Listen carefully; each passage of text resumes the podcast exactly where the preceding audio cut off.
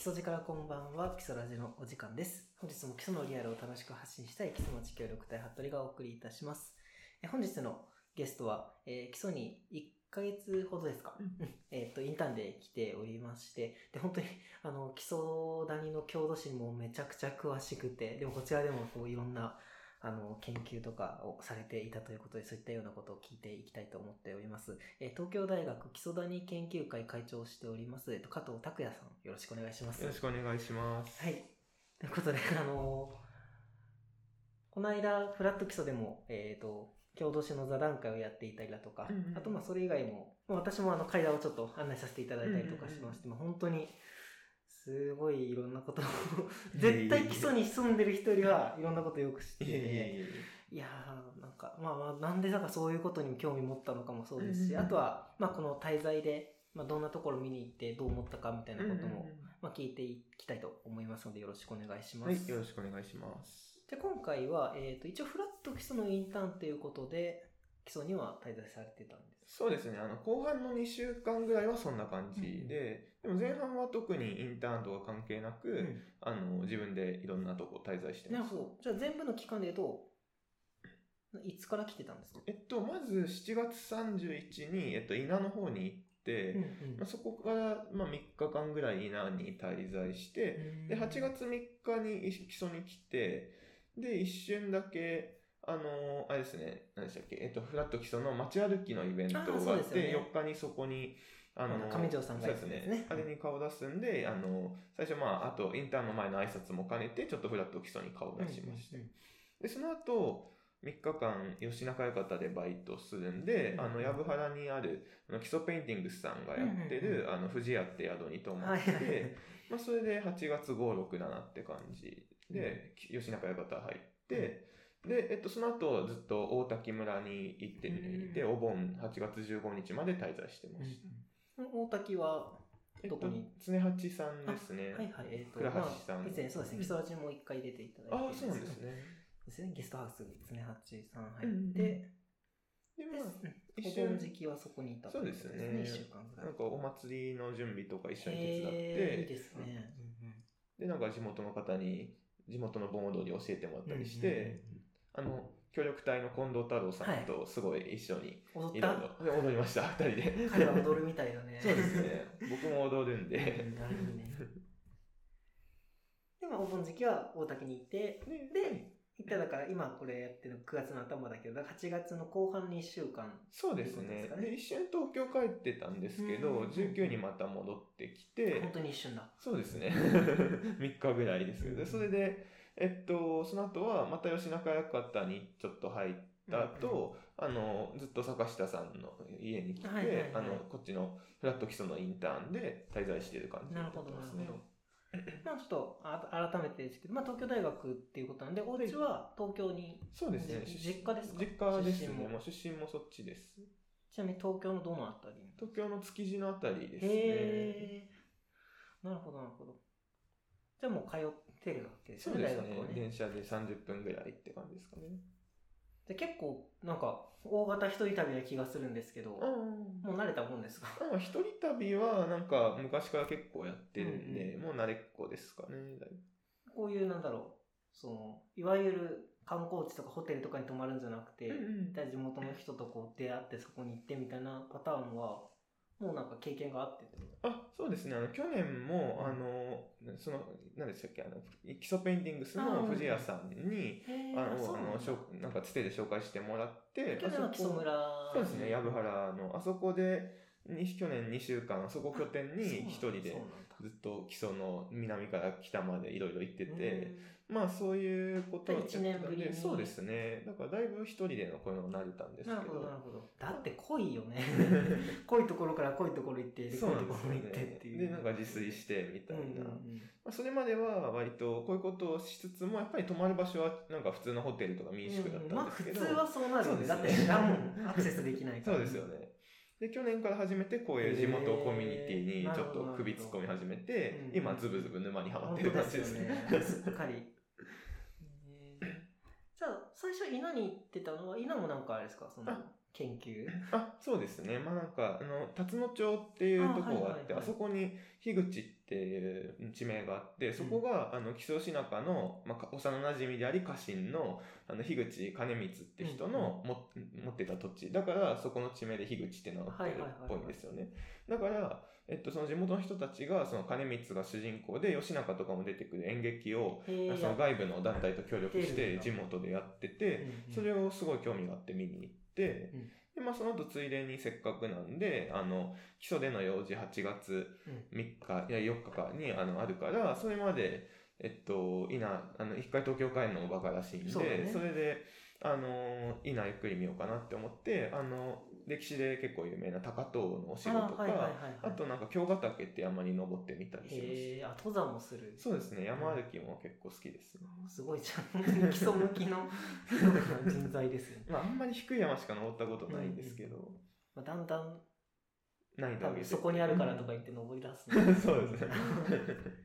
で、えっと、8月3日じゃあその時は一瞬だったですけど、まあ、あの上条さんの上条さんも出てもらったんあ、ですそうですね。そう。で、えっと、あの街歩きのイベントも参加されたということですけどどうでしたか、いや、楽しかったですね。なんか、同じ班に、あの、地元出身で U ターンしてきた基礎福島の今いるおじいさんがいて、80何とか言ってたそうですね、80何とかかでしたね。あの人が、なんかやっぱその、なんかみんなやっぱり結構若い人たちとか移住してきた人は基礎に明るいイメージ持ってるんですけど、うんうんうんうんあの人は、その若い頃と比較して寂しくなっちゃったって言ってて、ていってそうそうそう、多分高度成長期にみんな人出てっちゃって、ね。国道が通って、うんなんかそれに吸い取られる感じで出てっちゃってみたいな。そういうなんか全く自分と真逆のイメージを持っててその目線で街を見るのがすごい面白かったですね。向こうもでもこんな若い人がいろんなこと知ってるなんて思ってないだろうから すごい喜ばれたんじゃない？いやありがたいですね。ね。多分結構そういうことをたまに言ってもらえることもあってうん。すごい嬉しいです。へ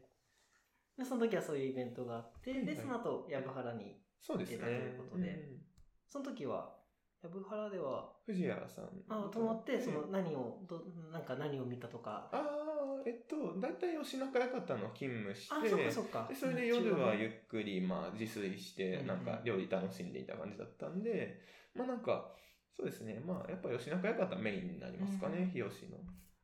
もうそれもこっち来る中決まってたの館にあ勤める、そうです、そうです。うんてか、なんか最初は、なんかそれを中心に予定組んでたぐらいで。あ後でフラキスのインターンがあくっついてそうです、そうです。急遽フラキソも入れてみようかなってなって。へーあそれはよかったね まあ確かにそうか吉中に興味吉中に詳しくってそのスキルを一番働き一番フルに活かせる職場ってそうなんですよね。日本全国探すと吉中館がヒットすると思うんですけど。で、なんか多分、その都会の博物館とかだったらやっぱ学芸員とか資格必要だったり厳しいんですけど、やっぱりこっちの方って人手不足なうん分誰でも入れるところがあるんで、まあもちろん自分もしっかり勉強しなきゃなとは思いつつうん会話してもらってます。はいはい。どうでしたか？いや。吉館での勤務は、いや、なんかすごい面白くて、やっぱ貴重な経験できたんですけど、なんかやっぱり、あのー大河で結構人が来るようになってうん注目されて、で、それで、まあ、ただそこの展示って結構アートが中心にリニューアルでなったんで、なんか割とやっぱりその歴史、なんかズブズブの歴史マニアみたいな人は時々ちょっと不満な感じの人もいたみたいなんですけど、まあ、そういう人もなんか結構僕がしっかり説明したりするとすごい喜んで帰ってくれるんで、なんかやっぱそういうなんか保管して、まあ、うん。広く浅く人を集めつつ深いところも逃がさないみたいな、うん。そういう運営を今後目指していきたいでなんか大沢さんあの向こうの運営の方も結構そこになんかすごい気づきを得られたというかなんか僕のでなんか結構僕が来たおかげで今後の目指す館の姿勢を見つけられたみたいなことを言ってくださってすごいありがたかったです、本当にあの館のコンセプト自体はなんかそのたら田舎の資料館ってこうでしょみたいなのとは全然違うじゃあないですか、そうなんですよねやっぱそこびっくりされてる方も多くて、すごいいいことだなとそうだよね思います。それでと取っかかれるって人もいるだろうし、うんうんうん。なんだけどやっぱりマニアも楽しめるようにそうですね。なんか、そう、今のところその深い状況法が、なんかその、なんか館に置いてあるチラシとか、うんあと、まあ、あと館で売ってる本とか、あと館の本棚にある資料だったり、うん。そういうとこに結構あって、ね。まあなんか、多分館のプロデューサーさん的には、そこになんか興味持ってくれた人はそこからさらに持ち帰ってアクセスしてほしいみたいな感じなんですけど、やっぱりその場に来たからこそ体験できることも増やしていきたいなって思ってますね。そうするとやっぱりそういう人の力というか詳しい人がいて、うんうん。で一緒に話すことであじゃあそれこそねあんなに本棚たくさんあってもうどれから読んだらいいかそうなんですよ。そこが問題なんです広よね。島孫子とか言われてもどこにそれが書いてあるのかってやっぱそう素人はもんね。あれだって明治時代とかまで書いてあるんで多分昭和とかそうだよね。広すぎて。古代からそあ最後まで書いてあるんで。でも逆に言えばあれあそこだけにはとどまらないわけですよね。その吉中の資料って。うんうん。あもちろん今朝も見てきたけど、孫子で言うと広島の孫子しかない。そうですね。多分本当はもっとこういうのもあると面白いよみたいなのもうん。あったりしそのアイデアとしてはあったりして。あそうですね。やっぱりそのなんか例えばあそこってやっぱり、まあ、吉中メインなんでしょうがないんですけど、うん。あの戦国時代にその吉中の末裔を名乗った木曽氏とか、あとそのこの間の座談会ですごい話出てたと思うんですけど、はいはいあの山村大官江戸時代に吉中のすごいね検証それましたた後でじっくり聞きますけどそうあの人の話とかもだからその辺の本があんまりカバーできてないんで、まあそもそも少ないっていうのもあるんですけど、うん。まあ出てることには出てるんで、ね。なんか確保しておいてもいいのかなって感じがそうだね。しますね。逆にだって火の鳥とか置いてあるからそうなんですよのくだりでその吉中に影響を受けたその後世の人たちみたいなとそうころなんですよね。あれはそうであると面白いよね、うんうんうん。自分もそうそのあの大滝神社にあるでかいなんだっけあ山あ、あの、山村エマですね。そうそうエマのそう話とかも聞いあのあれ面白いですよね。面白かったね。普通にポンポンってあるんですよ。また聞きますよ後で。ということで。えっとまあそういう空で。えっとだからお盆前になるのかなうんお盆ぐらいだったけど、まあ、基本的にはじゃあ外から観光とか大河とか見てっていう人が多かったんですかねあそうですね、やっぱお盆が一番人増えたみたいなんですけど、僕はちょっとその大滝で忙しかったんで抜けてて、で、それでその前後だったんですけど、うん。やっぱり大河見てきたって人は一定数いて、まあ、あとなんか大河見てないけど、普通に歴史好き旅好きみたいな人もいらっしゃってますね、特に中高年の方とかで。うん。でも大河見たのレベルで来る人だとやっぱとっつきやすいんじゃない？あそうですね、やっぱなんか基本的な人物関係を抑えてたりするんで、うん説明しやすいですね、その要は人の名前をポンポン出してもついてきてくれるというか、やっぱそういうところビジュアルが。があるから。そうなんですよ。そういうところが物語の強さだなって思って。なんかそうだよね。あそこにあの建物にあるそのストーリーの強さをどう、うん。そこにいる人が見せてあげれるかっていうところで、いろんな人にとって面白い、そうなんですよ、ね。まあ、施設にもなるしその吉中の魅力が伝わるようなとそうななんですよねってっていうところですよね。うんうん。まあ、そういうふうで吉中館でも 活躍されたということで。でその後は大滝にそうですね、出て大ということ滝でうん。大滝はそのお祭りに出出たあそうですね。盆でかい盆踊りがあるんだっあけなんかあんまり大きいお祭りじゃないんですけど、うん。そのなんかお盆ふれあい祭りって言あってかかわいらしいそうですねあのきそなんかなんかおみこし担いだりするようなそういうなんかお神社で踊ったりするような、うんうん。そういうあのお祭りって感じのお祭りは7月末にあって、それが御嶽神社で大祭って言うんですけど、うん。そのお盆ふれあい祭りの方はなんか帰省してきた人たちが交流するみたいな。本当にいわゆる夏祭りだ。そうですね。なんか本当にローカルな感じの、うんそういうなんか宗教とかともかけ離れたような,、うんなんかちょっと一個距離があるようななんか本当にそうですね。交流の場みたいな祭りで,、はいはいで昔からなんかそこで盆踊りとかしてたんですけどなんかその伝統が最近途絶えちゃっててやっぱそまあのコロナコロナで。あそれもあるんですけどやっぱり若い人が抜けちゃうとそのなんかみんな輪に入って自然と昔はあの親の親とか先輩の踊りを覚えてたのが、うん。そういうのが継承されなくなってそれで途絶えちゃってみたいな、もう若い人が少ないからみたいな、うん。そういう感じですね。でそこで太郎さんと一緒うん。に、そうですそうです。一緒に。あの習って。14日がお祭りだったんですけど、確か10日と12日にあの地元のおばあさん2人がまず10日に来てくださって、うん。その常八に。そこで常八の一部屋開けてみんなであのそのおばあさんたちに教わって、まあ、基礎節とあとちょいな節とあと、大滝盆歌っていうその3曲をあのそうですね。教わって。で、まあ、12日におばあさんたちはいらっしゃらなかったんですけど、まあ、他のあの常八に顔出す人とかにあのお僕たちが踊りさらに教えてっていうあーはいはいはい感じで、まあ、踊れる人増やして、でみんなで最後本番。何人ぐらい出てきたの？確か結構大きい輪になってたんですよ。20人ぐらいかなんか。ただやっぱりその常八関係の方が中心になっちゃって、その帰省してきた人とかはその輪の外で、まあ、ちょっと興味あって見てる人もいたんですけど、そうですね、はい入れないか、恥ずかしくて入れないって言ってた子もいたり、あとはなんかやっぱ、せっかく久々に親戚と会えたから話盛り上がってて、あんまりそっちにはよりも、むしろ向こうに興味があるみたいな、そういう感じの人も、そうですね、それも大事ですから、ね。その風景自体はだから結構うん結構久しぶりにそのぐらいの人数で踊ってるのがまあ見れてっていうことう、なんんでですね結構多分盛り上がってたと思いますね。その前のあの、近藤さんがやってるドキシティ、ドキドキシティボーイズっていはいユニットの、ユニットの。そう、あの、ライブも含めて、あとなんか、急遽その村の若い人はなんか、その歌すごい上手い人がいて、なんか歌ったり、ソロで歌ったりしてて、なんかそれで結構雰囲気は良かったですね。うん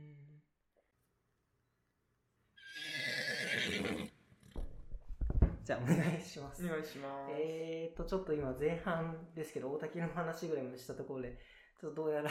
音声トラブルのトラブルが、盛大にトラブルがあったということで、ちょっと間のやつが飛んでしまったんですけど、まあなんかね、あれをもう一回喋るの辛い、お互い、お互い辛いし。確かにそうですね。あとやっぱりそのライブ感っていうのがね、なかなか出ないと思うんで、まあまあせっかくいろいろ喋ることが、まあ途中で気づけただけ良かったとしまして、うんうんうんうん。えっ、と、なので、あの前後半っていう感じで言ってましたけども、まあここからあの、後半で話そうという話をしていました、あの、まあ研究、えっと、基礎に研究者としての、えっと、加藤さんの、まあこっちでの研究成果とか、あとそれ発表した、あの、座談会のお話とかをですね、うん聞いていこうと思います。で、えっ、と、まあ、基礎谷研究って言うんですけど、その、なんだ、研究の範囲とかっていうのは。やっぱり、その、まず、基礎、今の基礎軍うんあとまあちょっとそれだとちょっとちっちゃいかな。んかまあ昔のなんかいわゆる西千曲軍って言って、うん。なんかその三重川からえっと馬込までの木曽はいはいはい。11宿の街道が通ってて、まあその木曽路のあたりとあとその周りのなんでしょう村がいくつかやっぱあるじゃないですか。山の中に。あれで含めて木曽谷まあ時代にもよるんですけど28家村とか言ってたような、うんそういうなんかあの、まあ、江戸時代に山村大官が治めてたようなそういうあたりの範囲を基本的に中心に置いて、うん時々基礎出身でなんか羽ばたく人物がいるじゃないですか。あの吉中みたいな。まあそういう人も追っかけてみるみたいなへ感じでやってますねー。あ、じゃあその時代の、いたら、時間軸的にはもう、特にあ、制限はないですね。制限はなく、もう古代から近代までみたいなそうですね。まあ特に僕の好み的に戦国あたりが中心になりがちなんですけど。まあ、この間のもうそれこら辺が中心だったそうですね。うんうんちょっとじゃあ、あの、この間基礎谷研究ダイジェストということだったんですけど、うんうんまあそれのちょっとさらにダイジェストで、ちょっと が概要をちょっと、どんな話があったのかっていうのをあはい。そうですね。あの時やったのは、まず古代の街道から始まって、なんか基礎がいつ道が開かれたかって話で、うんまあ中山道すごい江戸時代有名なんですけど、まあ、古代にも基礎寺っていうのが資料に出てきて、まあそれの、なんかどこを通ってたのかとか、なんかそういうのを考えるような話をした後に、えっと、木曽義仲の時代に行って、まあそれで、えっと、義仲のこと話した後に、あの、その後義仲がその都にここから出てって、まあ、討ち死にするわけですけど、その後なんか義仲の子孫が、あの、伝わって、そのなんか、隠れ住んで、戦後、室町時代にまた基礎に土地をもらったみたいな話があるんですけど、まあそれがちょっと怪しいっていう話をして、うん。まあそれでその子孫を名乗る人が戦国時代に基礎をも、にいて、まあ基礎義政とかそういう人がいるんですけど、まあちょっとその、間のあたりが怪しいから、うん。本当は繋がってない可能性って話を、があるって話をした後に、まあ戦国時代のいろいろなんか論点というか、その戦国研究の論点をちょっと話して、はいはいで、まあ、江戸時代に入って、まあ、江戸時代は今後僕がやりたいなって思ってるとこなんで、えっと、あれですね、なんでしょう、その、江戸、なんか山村大官と尾張藩の、なんか山林の権利に関する争いみたいな、そういうところから、となんかいろいろ結びつけて、その、例えば基礎の山村氏の郷土史みたいな編纂した事業とかを結びつけて考えてみたいっていう話をしたり、あと、なんかそのさ、黒川村の庄屋の古畑氏って人がいて、まあその人たちはなんか偽物の文章を作ってるんですよね。はいそれに関する研究がしたいっていう話とか、そのことをして、でまあ、近代はあんまり知識がないんで、ちょっと飛ばしましたね。って感じですね。本当だから古代から、まあ近代は除いてですけど、うんうんうんまでっていう風で、僕そういうのってもうあれですよね、そのただ本を読んだことを発表じゃなくて、もうそこに本読ん本とか先行研究、論文を読まれて、で、まあ、ご自分の解釈というか、を入れてでの発表だから、もう本当に論文発表に近いような。そうで感じですすよねね。なんかあの中の何点かは自分で実際文章を書いてて、うんうんまあなんか、ほなんかあの、戦国時代の論点で2つぐらい挙げたとこのうちの片方はなんか、その3つぐらい挙げたか。それなんか2つはその論文の受け売りだったり、あと、なんかその、この論文を元にするとこういうことが言えるよねみたいな話だったりして、あんまオリジナル性ないんですけど、多分、死んだ年のやつだよね。あ、死んだ年のやつは自分で、多分うんあれは、あれはそれがそれがオリジナルそれは結構、あれはオリジナルで自分で文章も結構書いて、いろいろ資料も漁って出した結論ですね。多分あれ、同じこと言ってる本ないと思います、うんだからもう本当にオリジナルのそうですね成成果というか。一歩進めた感じですね、ねコマを。いやそう、そういうこともしてて、そうですね。あ、そこまで、まあ研究だからね、研究会だからまあそうなんだけど。そうなんですよね。勉強会と一歩話したいのはそこなんで。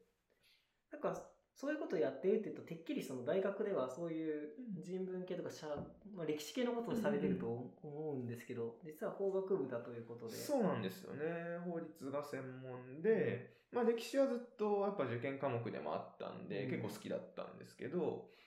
まあそうですね、なんかあんまり考えずに法学部行ってて、実はなんか、うあそうなんだ。そうなんかやっぱ法学部出て弁護士になってみたいなのやれば、うん。なんか反対じゃねみたいな、そうですね、それやりながら、なんか趣味で歴史結構深めたいなみたいな感じがあって、まあなんか結構歴史系のその研究室の争いだったり、ポスト争いだったり、確かにね、食えないっていうそうなんかですよね。大変だよね、あのねなんかそう大変で結構あと、うん狭い研究室でドロドロしたりみたいな、うんあるみたいな話を聞いたんで、ちょっと怖いなって思って。趣味であり続けたいというか。そうですね。好きでいるためにね好きで居続けたいから、みたいなことだったんですけど、ちょっとやっぱり専門で学んだ方が明らかに技術ってのは身につくんで。でもなんかそういう手法とかはすごい、ね、ちゃんと、そうですね。なんとかこう食らいついてるんですけど、やっぱりまだまだ知識不足で、なんか大学の授業顔出したりして、多学部受講したりして、えー、ななんか。最後の半年でできないかなって思ってるんですけど、うんまあ、あるいはその、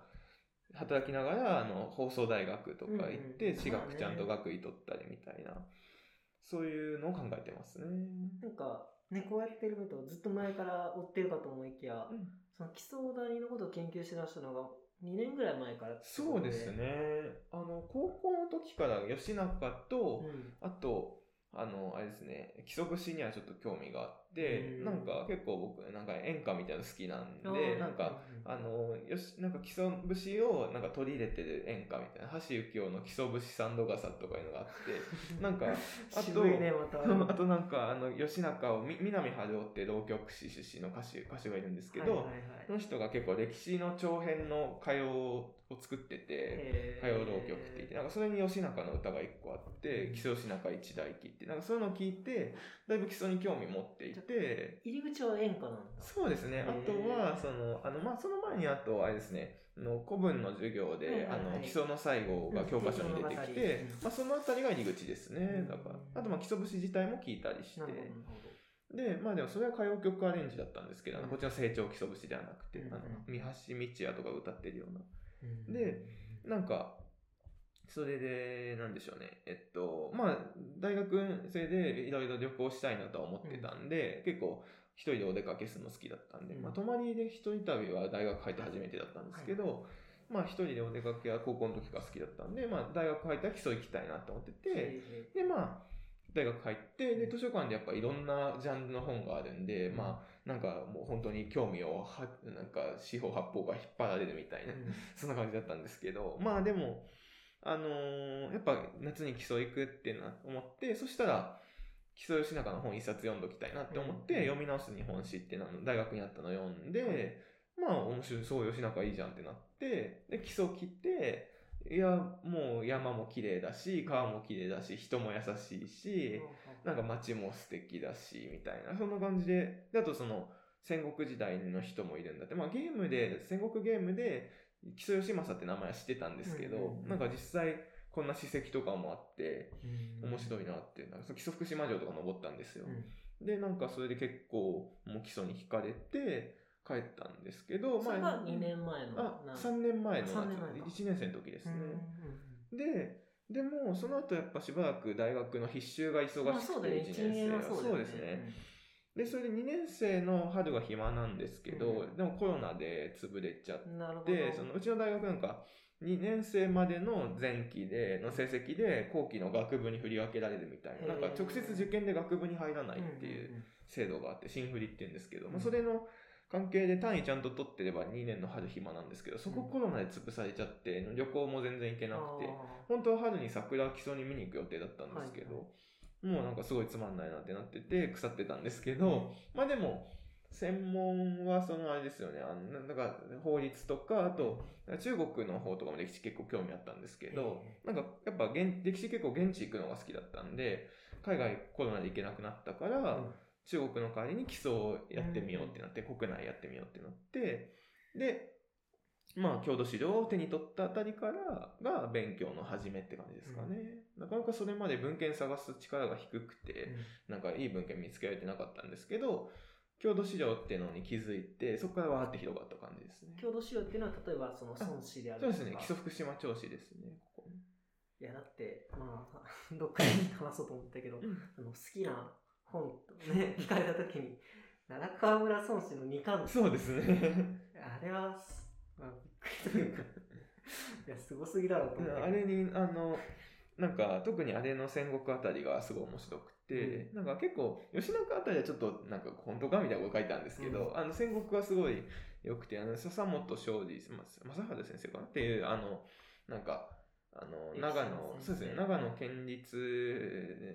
歴史博物館の今名誉館長やってる、もう武田氏研究の多分信州大学とか勤めていたすごい有名な人がいて、で、その人のが結構基礎やってるんですよね。うん。で、その人がバッチリ資料批判とかして書いたやつで、んもうすごいなんか基礎の郷土史にこんなに学術的に照らした文献の多分はい最初だろうなみたいなとこがあって、いや、あれは結構バイブルというかよく参照してますね。そもそもなんか孫子をちゃんと通読したことがないんだけど、うんうんそれって結構研究とかが載ってる感じなんですか？その淡々とこういうことがありました、うんこういうことがありましたというよりかは、うんうん。そういう何その先生の研究成果とかが論文とかがバーッと載ってるところもある。あそうですね。それはもう本当になんか千差万別というかあ、ものによって。そうですねやっぱりやっぱ郷土資料なんで地元の伝承とかを中心に地元のことを中心にまとめてる資料もあるんですけど、まあ、その中にやっぱ結構学術的な批判もちゃんと入ってるのもあったりして、うん。あでも孫子といってもいろんなそうですね。で、うん特に奈良川村はすごくて大学教授いっぱい招いて多分あの村があの塩尻に合併して消えちゃうんで、うん。その直前にわーってやった感じだと思うんですけど。なんかもう本当に各分野の教授が揃って書いてる感じであれだけちょっと特殊ですね。だからちょっと論その奈良川孫子2巻にある内容も結構その同じ教授の出してる論文にあったりするのもあって、なんかそうやって、すごい学術的な雑誌みたいに言ってるようなのが特殊なのが奈良川村です、ね。なるほど、なるほど。だから孫子、孫子言うけど、その、いわゆる、のとはまたちょっとテイストの違うというか、どっちかっていうと、ジャーナルに近いそうですね。ジャーナルをある程度固めたみたいなはい感じの。はいはい。そのテーマでね。そうですね。へえあ、それは面白いかもしれない。あと、まあ、その、ちょっと、あの、一貫性を持たしたみたいな、うんねそういう感じになってて、なかなかいいんですよね。あ、そういうこともあるんだそう。へまあただ結構そうすると奈良川村の外に足を踏んじゃうことも多いんで、うんそうするとこれは奈良川の孫子と言えるのかみたいな批判もあるとは思うんですけど、どね。まあうん難しいところですけど難しい。まあでもそこから広がって、じゃあ、次はここ、次はここみたいなとこで、ね一通りはもう読まれて。あそうですね。まあ、あと最初は基礎福島調子読んで、はいはいそこから広がった感じです、ね。そっかそっかそっか。なんかネットで見られるんですよ。基礎福島、日吉、海田、御嶽、全部基礎町になってるところですけど、うんうん基礎町が全部公開してて、あ、そうなんだ。うん知らんかった。うん、アデアックってサイトで。うんうんでそれはだから、えっと、逆にコロナで旅ができないもんでそうですね。のエネルギー旅のエネルギーをそっちに向けたそうですね。ネットでポチポチ見て、あとうん国立国会図書館のデジタルアーカイブであの基礎校っていう江戸時代に書いたの資料があったりして山村隆景っていう6代目の大家かな？がなんかそれが全部写真載ってるんでなんか多分大正時代とかに活字にしたやつなんですけど、うん。本国したやつでなんかだから割と読めるんでそれをポチポチ読んだりしてましたね。なんかそう思うといい時代っちゃいい時代だよそうなんですよね。家から出なくてもうんそういう、東京に行っても基礎谷研究ができるみたいな。うん。ね。研究資料に触れれてっていう風で、でまあそういうのに触れた上で、じゃあ次はまたもうちょっとこう基礎のことを勉強さえしてうん。また基礎に来て、そうです、そうです。で、史跡とか、あと基礎の図書館とか見て、新しいいろんな本、まあその郷土史以外にも、やっぱその単行の本で出てるようなものもあって、まあ、そういうのとかも触れて、あ、こんなのあるんだって言って、まあ特に興味あるやつはネットで買ったりして、で、家でじっくり読んで、まああと、郷土史に限らず、関連するその、まあ歴史を広く、とりあえずしても必要なんで、なんかその通史の本みたいな、いはいはい。もうガイド書的ななんかそうですね。だからこの時代、なんか例えば、吉永ちゃんと理解するには、平安末期の政治制度とか、その当時の階級社会とかの理解も必要なんで、まあそういう政治史みたいなのを研究してる、その、なんか平、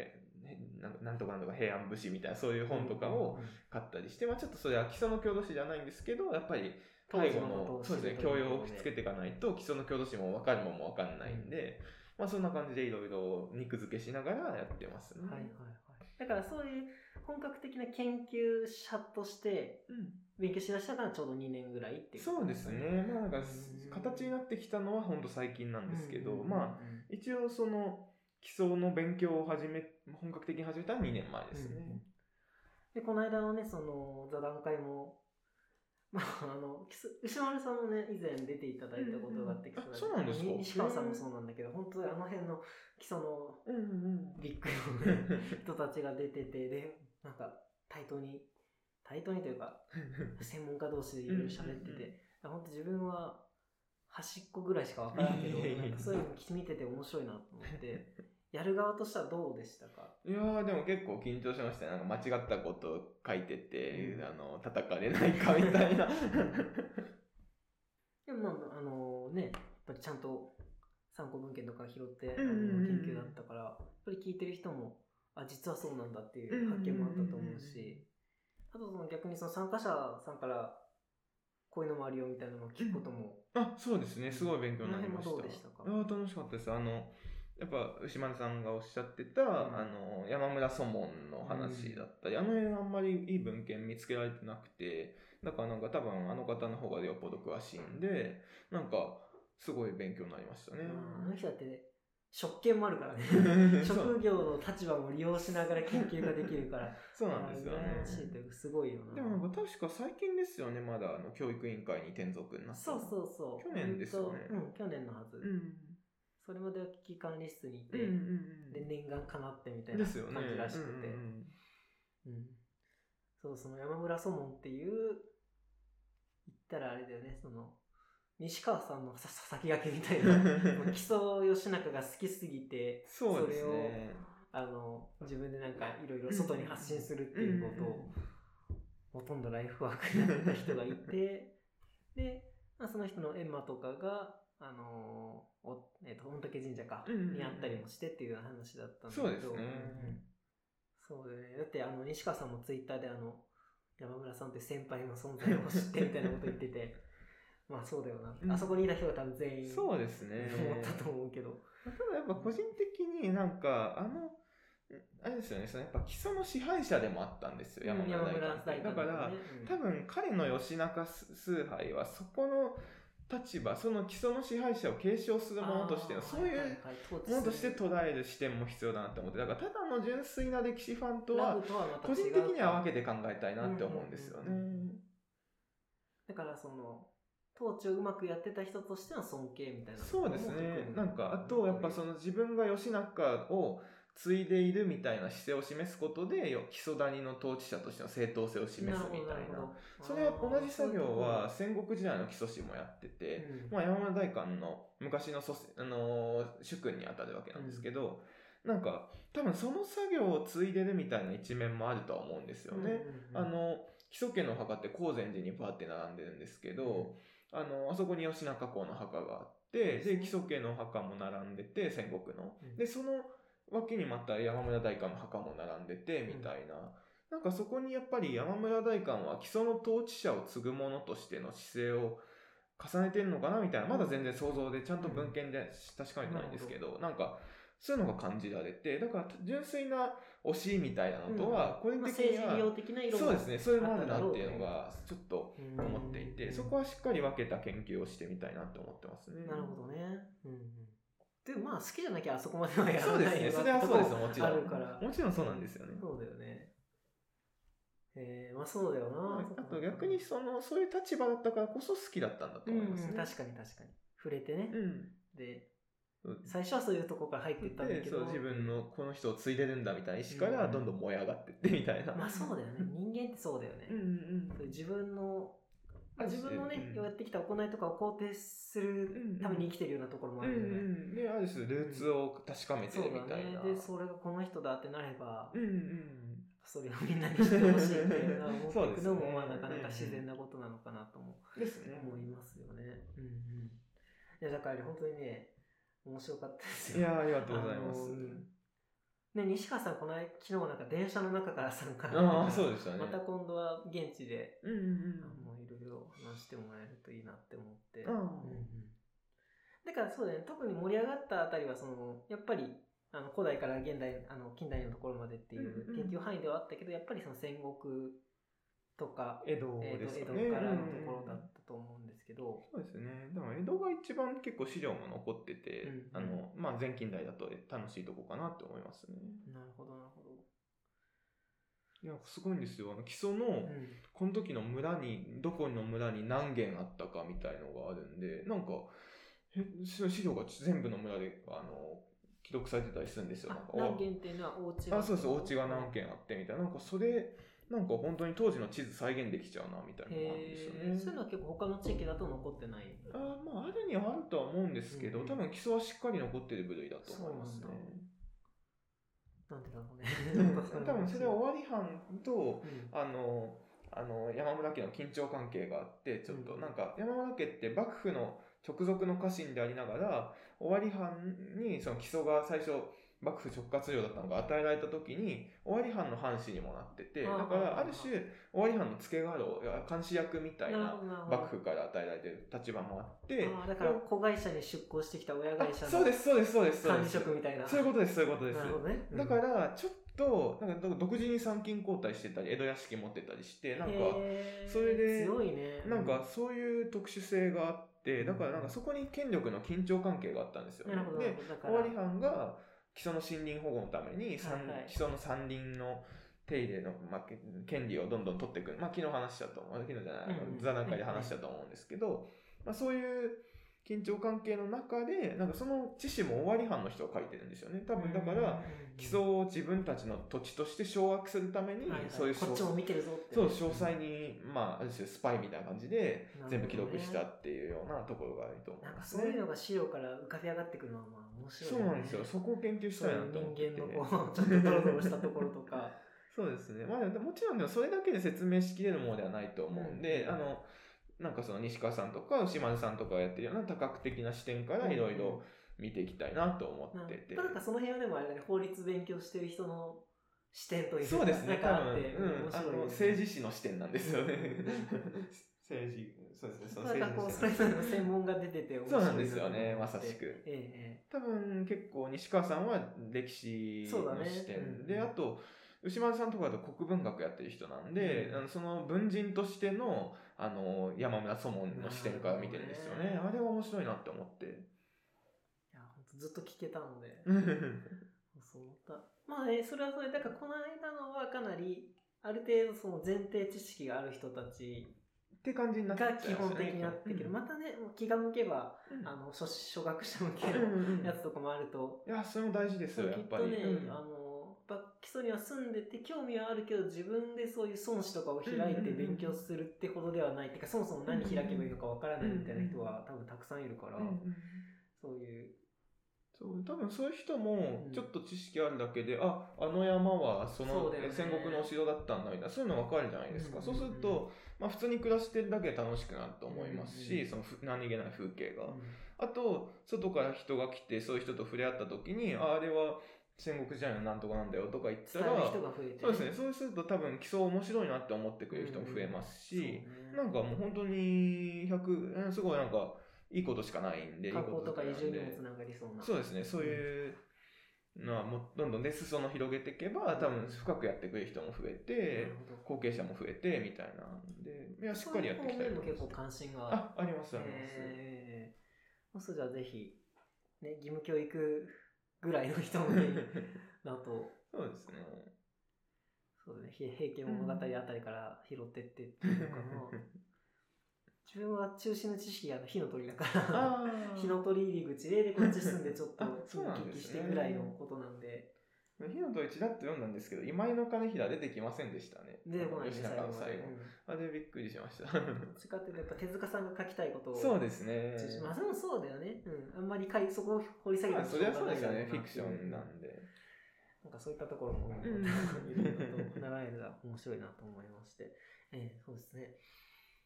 なんで、えーじゃあもうちょっと あの途切れちゃったところも含めてだけど、えっ、と、まあ、全体としてその今回の基礎のうん滞在のことについてちょっとまとめてもらえたらなと思うんですけれど。そうですね。やっぱりその、まあさっき途切れた時も話したんですけど、その移住を結構本格的に考えるようになったみたいなとこがあって、なんかやっぱり今までずっと最初の2年とか特にその研究の純粋な対象だった。まあ最初の1年、最初来た時はやっぱり郷土史が気になる。で、で次の年とかも、まあ続けて郷土史をやりたいって感じで来たんですけど、だから、そういうある種研究対象でしかなかったところに、まあ3年目に、あのー木曽ペインティングスの人とかと触れ合えたことで、なんかすごい住んでる人の感じが伝わってきて、いろいろやってる人がいるっていうのが伝わってきて、なんか、まあその何かできる場所だなって気づけた感じがあって、それで、まあちょっと2拠点とか考えてたんですけど、まあ要は東京で仕事して、こっちで、まあその、まあまあ、暮らしながら研究するみたいな。そう研究だったりあとまあ活動イベントとかやったりみたいな、そういうのを考えてたんですけど、まあ、最近はなんかでもこっちにも仕事にできることいろいろあるなって思ってそ,、れで移住も結構考えるようになりましたね。えーまあ、まずね、その移住の手前で一回こう、チャレンジしてみてっていうようなうんうん土壌もこっちで作っているといいなと思うあし、そうですね。うん、なんか本当に、やっぱりそれぞれ専門性のある人が見ると、やっぱそれぞれでこう、もしかしたらこれできるんじゃねみたいなのうんうんうんがあると思うから、ぜひそういうのをちょっとやってみて、で、うんこれでいけそうってなれば住んじゃえばいいし、そうですね面白いし。で、もうそれ他の人でもできるよってなればね、また外からそれは人に行ってうん。雇用が生まれるとか、そうですね。いうところにつながっていくので、うんうん、なんかきっとそういう方も多分目線があるだろうから、うんうん。なんかそういったところ、そういう目線が、あのー活躍できるような場所でうんうん。あれるといいなっていうのもうんうん。非常に思いますね。ということで、まあ、あのね、結構切れちゃったところでいい話したんそうでけど、ですすね。本当に またそうだ。ね、あの、教育の話とかまたうん来た時に、あ、そうですね。別個で、はい。うん、そうだね、聞けたらなと思いますけど、はい。とりあえず、こんな感じで。はい、わかりいや、ました。本当に申し訳ない。いやいやいやちゃ。んと取れて、今回取れてないから大丈夫なんだけど、そうですね、また、あの、10月にも山登りに来るということなので、ですねあの、またそこら辺とか、まあ時間あれば。そうですねあのまあ、ちょっと連れがいるんで。そうだねその時はわかんないですけど。まあでもどうだろう。まあなんか基礎町適当に放牧して、うんで、ここで、まあ冬もね、あと全然冬にも、そうですね寒いけど、もしかしたら行くかもしれませんぜひまた来てください。はい。ということで、えっ、と、ちょっとね、本当に50%ぐらいなんですけど、まあまたその残りの50%も、あの、またの機会で、うんあの、こうやって発信できればと思います。はい、ということで本日のゲストですね、えっと、東京大学基礎谷研究会会長加藤拓也さんにお越しいただきました。どうもありがとうございました。ありがとうございました。